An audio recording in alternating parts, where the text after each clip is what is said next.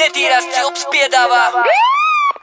Mani sauc Zans, un 27. augustā Andrejos kvartālā notiks mans koncerts, un es jūs oficiāli uzaicinu. Tas būs mans vasaras sezonas noslēguma šovs ar tik daudz un tik leģendāriem viesiem, ka es eh, visus nosaukt šajā reklāmā nemaz nevarētu paspēt. Tur būs lielā skaņa, lielā gaisma, lielais viss. 27. augusts, Andrejos kvartāls. Tā ir sestdiena, izturēsimies atbilstoši. Informatīvais atbalsts startēm, biļetes, biļešu servisu kasēs.